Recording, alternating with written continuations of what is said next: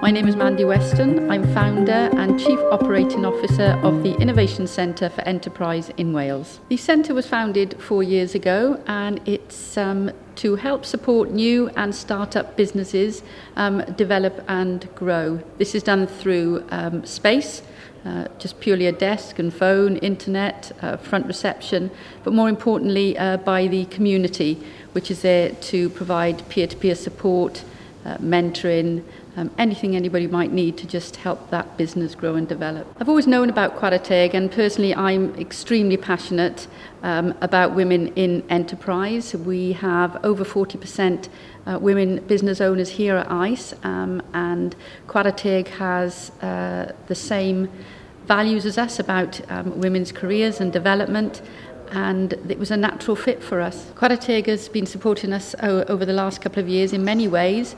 Firstly, we signpost to any courses that Chwarae might be running or any opportunities that they have.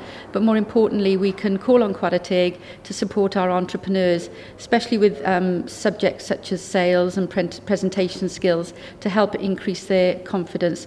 Also, we have a joint network of people with similar interests and so we make good use of each other's social media and newsletter to ensure that women in enterprise um, is having as much exposure as possible.